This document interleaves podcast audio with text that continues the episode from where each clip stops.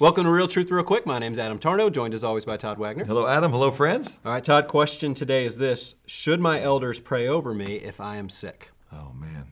This question comes often, and it comes because well meaning people, folks who want to be biblicists, read James chapter 5, verses 13, 14, and 15. And so they want to deal with their sickness a lot of times, and almost always when people ask us to do this, they're asking about elders praying for them related to some physical sickness, and there's a whole lot more going on here than physical sickness in James 5, 13 through 15. So let's read the verses and let's just see if we can't start Yeah, people. here's what he says. He says, Is anyone among you suffering? Then he must pray. Is anyone cheerful? He is to sing praises. Is anyone among you sick? Then he must call for the elders of the church, and they are to pray over him, anointing him with oil in the name of the Lord.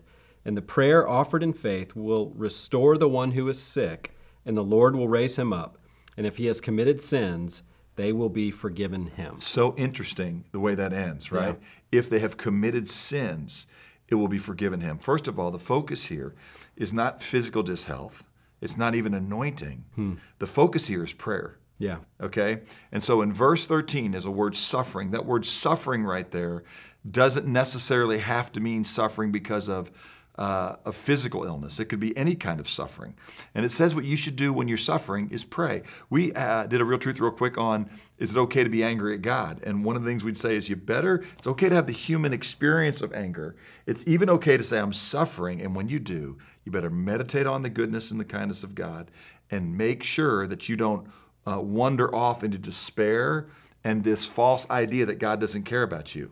If you are doing well, then sing praises to God Yep. and don't think you don't need God. Okay? And so he's going to move now beyond just even a weak, maybe spiritual condition or possibly a weak spiritual condition because there's a physical affliction. You pray, and when you find out you're still suffering, what should you do? You should widen the circle. Yeah. This is why you need to be a part of a local church. And you go to, it says here specifically elders, um, and, uh, and certainly it would, it's the same word used for men that are in the office of elder. But I would just say go to anybody with any kind of spiritual maturity. Okay? And again, watch this. The focus here, it's, a, it's one of those words that we always hear in English, we don't know what it means. The participle, okay, which means in effect the modifying secondary action is anointing. But it's where all the focus is. People go, come anoint me with oil. But what you really need is, is them to pray for you. That's the context of this whole section of Scripture. Yeah. You want godly people to pray for you if you're sick. Now, that second word, sick, okay, is used there. I just made a note for myself. I looked at it. It does mean ill, weak. It could mean in need. It could mean disease. It could just mean fearful weakness. And what it says there is have others come alongside of you and encourage you with prayer. Uh, with um, one of the ways to pray for people is to pray God's word and truths over them. Okay? And it says to actually anoint them with oil in the name of the Lord. Oil is always represented in Scripture of the Holy Spirit. And in effect, even if it's not physical oil here, okay, the idea here is just that they would cover you with the graces and the goodness of God. It is true that oil was used for physical healing. In uh, Timothy, he talks about this that we we rub people on their skin often with oil as a, as a, uh, as a balm. But it's also true that when we pray. It's like David says, even in Psalm 141, verse 5, let the righteous smite, smite me in kindness. Do not let me refuse it. It's like oil upon my head. Sometimes when you're in sin, you need people who will smite you and admonish you. Okay? Sometimes when you're not in sin, but you're sick physically, which might tempt you to think God doesn't love you and that you shouldn't continue to trust in Him, Right. you need people to remind you of what is true and speak to you with psalms, hymns, and spiritual songs. Um, I- uh, you know, let me just say this. In fact, all sickness is a result of the fall, right? You just go back. Disease is here Yeah. because uh, this world is not as it should be. Uh, and spiritual sickness is what comes as a result of the fall. It is true that all sickness is because of uh, the fall, but not all sickness is because of some specific sin. Okay? Sometimes we're just sick because we live in a broken world, and you need to be reminded of that. Right. And someone needs to say, don't get angry at God.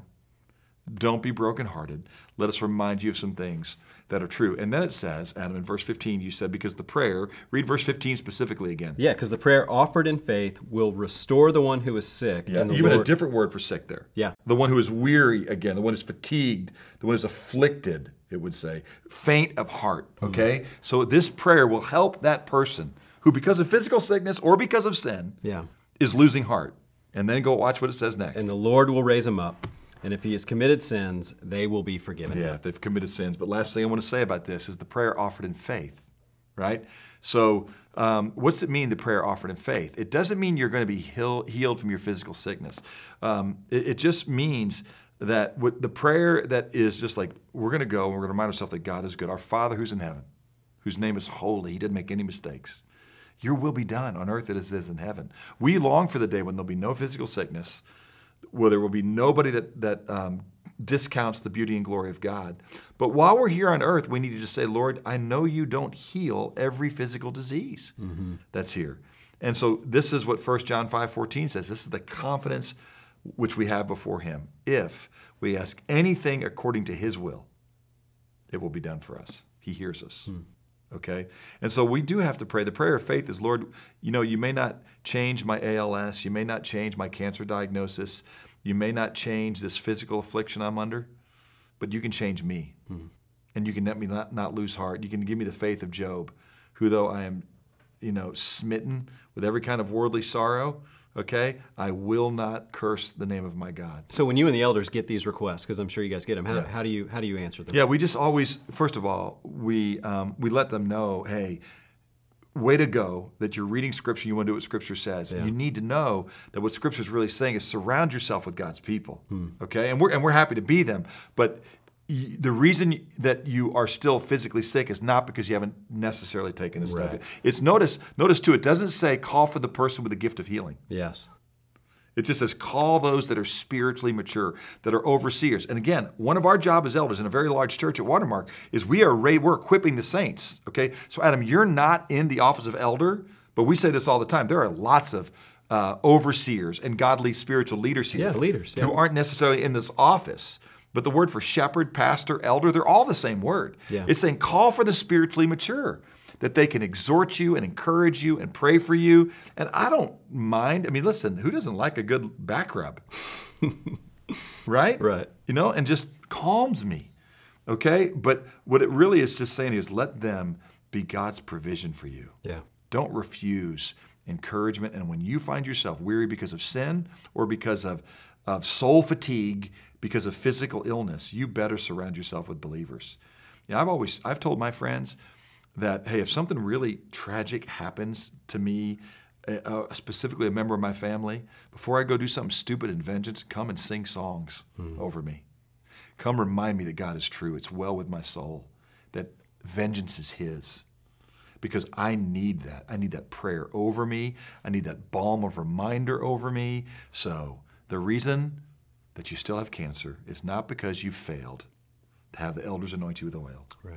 um, but you do need wise spiritual people praying for you and caring for you. And we do pray that God heals you, but we just know that God doesn't heal everybody. Right. But He will heal you from sin. If you confess your sin to God, He's faithful and just to forgive your sins and cleanse you from all unrighteousness. And I'll tell you what I'm going to do. If you come to me in the sickness here, which could be spiritual sin, clearly, James 5 15, I'm going to lift your head, right? It says in, that we are to confess our sins and to one another and pray for one another that we might be healed. I'm going to lift your head. Going, Adam, I love you. I too have done things that have shamed my God and have hurt people in relationship. I forgive you. I'm going to restore you to fellowship, right? God wants you to experience that healing on earth, okay, spiritually and being uh, restored. So there's definitely that meaning right there. The focus here is not anointing. Focus here isn't even healing from physical sickness. The focus here is prayer and the encouragement of the saints. Such a good answer. Thank you so much, Todd. Click on those show notes to see some other helpful resources. Thank you so much for watching, and we'll talk to you again next time.